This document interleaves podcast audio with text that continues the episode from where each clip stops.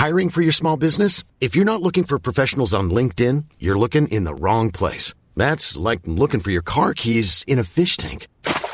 LinkedIn helps you hire professionals you can't find anywhere else, even those who aren't actively searching for a new job but might be open to the perfect role. In a given month, over 70% of LinkedIn users don't even visit other leading job sites. So start looking in the right place. With LinkedIn, you can hire professionals like a professional. Post your free job on linkedin.com slash people today.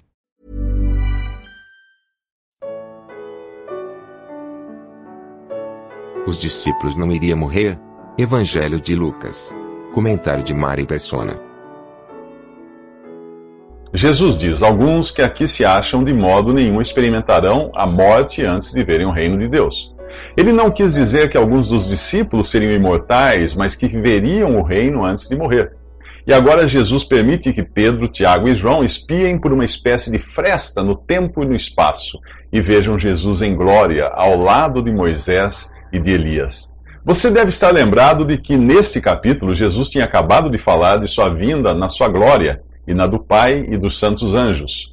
O livro de Judas cita Enoque ao acrescentar que outros o acompanharão nessa vinda. Eis que é vindo o Senhor com milhares dos seus santos. E o profeta Zacarias também inclui esses santos na vinda do Senhor, ao dizer: Então o Senhor, o meu Deus, virá com todos os seus santos. A qualquer momento, o Senhor virá sozinho para ressuscitar a todos os que morreram na fé. Nessa ocasião, os vivos que crerem nele serão transformados e subirão para encontrá-lo nos ares. Mas nessa vinda, ele não chega a colocar os seus pés sobre a terra, como fará quando vier para julgar as nações e estabelecer o seu reino. Na primeira, ele chega apenas até as nuvens, que é o ponto de encontro dele com os ressuscitados e transformados. Dali, Jesus e os seus seguem para o céu. E isto é o que costumamos chamar de arrebatamento da igreja. Depois virá um período de sete anos, na metade do qual o anticristo se manifestará e passará a perseguir um remanescente de judeus que se converterão nessa época. No final desse período, Cristo virá de forma visível e magnífica, colocando seus pés no Monte das Oliveiras, conforme os anjos prometeram no livro de Atos. Quando eles disseram assim: Galileus, por que vocês estão olhando para o céu?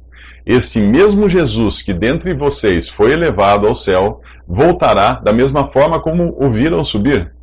E o profeta Zacarias confirma: Naquele dia os seus pés estarão sobre o Monte das Oliveiras, a leste de Jerusalém, e o monte se di dividirá ao meio. Agora você já sabe como é possível Jesus voltar com os milhares de seus santos, ou todos os seus santos, mencionados por Judas e Zacarias. Para que venham com Cristo é preciso que antes estejam com Cristo no céu. Você também já pode entender a razão de os anjos, em Atos, anunciarem que ele colocará os seus pés sobre os, o Monte das Oliveiras, enquanto em 1 Tessalonicenses 4 fala de um encontro com os seus nos ares e entre nuvens. Tudo fica claro quando entendemos que há dois momentos distintos da vinda de Cristo, separados por um período de sete anos. Mas vamos voltar a nos ocupar agora com o que acontece neste capítulo de Lucas, que fala da transfiguração de Jesus. É o que veremos nos próximos três minutos. A cena da transfiguração é magnífica. Nela temos uma visão do reino futuro de Cristo, com o rei no centro das atenções, acompanhado dos santos que estarão com o rei em sua vinda. Os que passaram pela morte serão, são representados ali por Moisés, e os que foram arrebatados ao céu sem passar pela morte são representados por Elias. Enquanto isso, Pedro, Tiago e João representam os santos que serão abençoados na terra durante o reino milenial de Cristo. O comportamento destes três discípulos nos ensina como não agir na presença do Senhor. O versículo 32 de Lucas 9 diz que Pedro e os seus companheiros estavam dominados pelo sono acordando subitamente, viram a glória de Jesus e, e, e, os dois homens que estavam com ele. Infelizmente, esse sono de indiferença pelas coisas celestiais é comum entre os cristãos e muitos serão surpreendidos pela vinda do Senhor, algo que nem esperavam. Há tantas atrações nesta vida que muitos acabam perdendo o interesse pelos assuntos do céu. Moisés e Elias falavam sobre a partida de Jesus que estava para se cumprir em Jerusalém a morte e ressurreição de Jesus é ali o assunto do céu, mas não da terra. Quando abrimos no capítulo 5 de Apocalipse, temos uma visão futura do céu, e lá o assunto será eternamente o mesmo: o cordeiro que foi morto e com seu sangue comprou para Deus homens de toda tribo, língua e nação. Paulo coloca a morte e ressurreição de Cristo como centro da sua mensagem.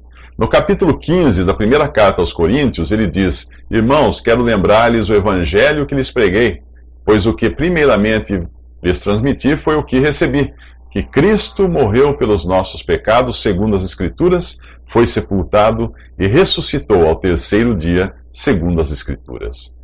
Acaso é este o evangelho que hoje é pregado por aí? Nem sempre. A mensagem foi diluída ao ponto de se transformar em uma mensagem motivacional. O bem-estar do ser humano nesta vida passou a ser o centro da mensagem e não o perdão de pecados e a salvação eterna. Os pregadores dão às pessoas o que elas querem: promessas de prosperidade, prosperidade material, dinheiro, saúde perene, felicidade nos relacionamentos, isso que as pessoas querem, eles dão. E isso costuma vir acompanhado de muitos decibéis de música e pirotecnia, não muito diferente de um show qualquer.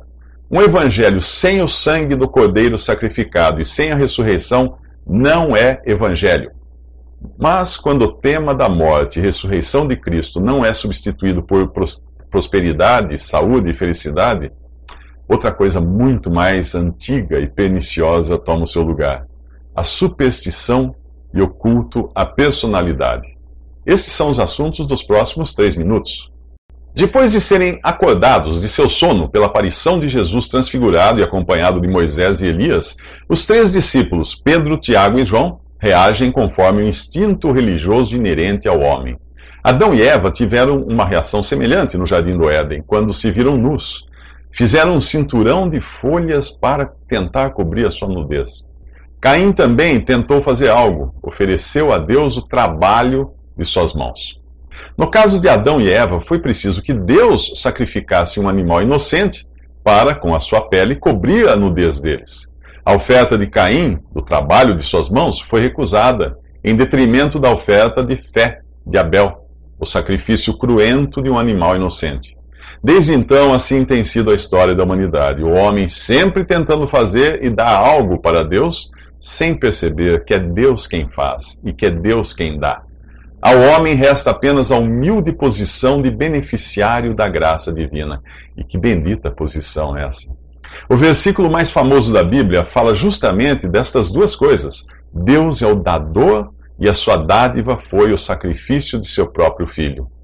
Porque Deus amou o mundo de tal maneira que deu o seu filho unigênito para que todo aquele que nele crê não pereça, mas tenha a vida eterna. João 3,16. Mas o que tudo isso tem a ver com a reação dos discípulos diante de Cristo transfigurado? Veja o que Pedro diz façamos três tendas. É. Ele se sente na obrigação de fazer algo para Deus. Mestre, é bom estarmos aqui, diz Pedro. Façamos três tendas, uma para ti, uma para Moisés e uma para Elias. Pedro não é capaz de apenas desfrutar da presença de Jesus em contemplação. Ele quer fazer algo. E o que é pior, colocar Moisés e Elias meros servos de Deus, no mesmo nível de Jesus, o Filho eterno de Deus. Quantas vezes você já viu capelas e altares edificados em homenagem a homens e mulheres por alguém que achou estar fazendo algo que agradaria a Deus? Façamos três tendas, diz Pedro. Isto não é diferente de dizer façamos três capelas ou qualquer outra coisa que sirva para abrigar o Filho de Deus ou perpetuar nomes de meros servos de Deus. Pessoas de boas intenções gostam de homenagear os servos de Deus, mas é errado. Moisés e Elias são imediatamente ocultos, desaparecem dos olhos dos discípulos por uma nuvem, e os discípulos ficam só com Jesus. Uma voz do céu diz: Este é o meu filho amado. A ele ouvi. A exaltação de homens não tem lugar nas coisas de Deus. Exaltar servos de Deus é um costume humano e nada tem a ver com as coisas de Deus. O correto é dizer, como disse João Batista, quando viu a Jesus, é necessário que ele cresça e que eu diminua. Chega ao fim aquela atmosfera celestial que os discípulos respiravam durante a transfiguração de Jesus no monte. Agora eles descem para o nível desse mundo, eles caem na realidade e se veem diante da multidão carregada das terríveis marcas que o pecado deixou na criação. Um homem se aproxima de Jesus e descreve a triste condição de seu filho único. Ele é possuído por um espírito maligno que está destruindo sua vida. O pai aflito explica a Jesus que havia pedido aos discípulos que expulsassem o espírito maligno de seu filho, mas nenhum deles foi capaz de fazê-lo. Jesus diz a eles: Ó oh, geração incrédula e perversa, até quando estarei com vocês e terei de suportá-los? Ele não diz, ó oh, demônios, até quando terei de suportá-los, mas provavelmente esteja falando dos discípulos ou mesmo de toda a humanidade.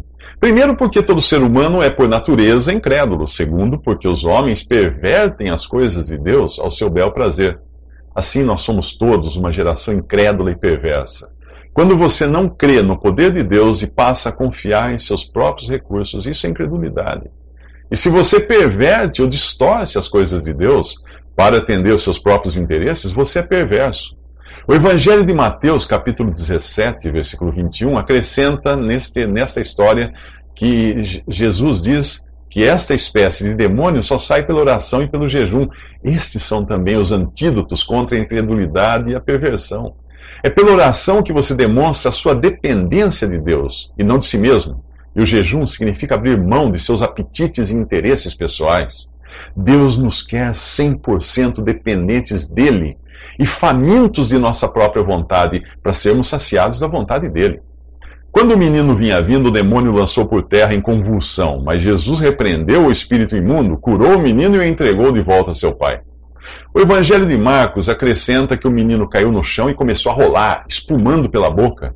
Diz ainda que quando Jesus viu que a multidão estava se ajuntando, repreendeu o espírito imundo, dizendo: Espírito mudo e surdo, eu te ordeno que o deixe e nunca mais entre nele. O espírito gritou, agitou-o violentamente e saiu. Como a multidão se ajuntava e havia o risco de o demônio se transformar na atração principal ali, Jesus rapidamente resolve o problema. Hoje é comum encontrar grupos de cristãos mais ocupados com demônios do que com adoração a Deus. E o modo do demônio agir denota muito bem que o seu desejo era de chamar a atenção, fazendo o menino rolar pelo chão e espumar pela boca não é muito diferente do modo como nós, às vezes, deixamos os nossos filhos agirem, ou nós mesmos agimos. E nem é preciso estarmos possessos de demônios para isso, basta deixarmos nossa carne tomar as rédeas da nossa vida. E se você quer ver de que a carne é capaz, espere até os próximos três minutos.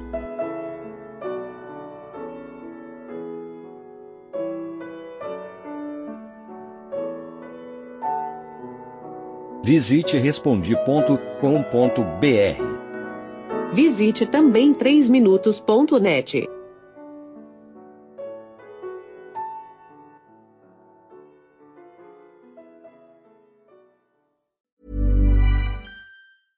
Imagine the softest sheets you've ever felt. Now imagine them getting even softer over time. That's what you'll feel with Bowl and Branch's organic cotton sheets. In a recent customer survey, 96% replied that Bowl and Branch sheets get softer with every wash. Start getting your best night's sleep in these sheets that get softer and softer for years to come. Try their sheets with a 30-night guarantee. Plus, get 15% off your first order at bowlandbranch.com. Code BUTTERY. Exclusions apply. See site for details.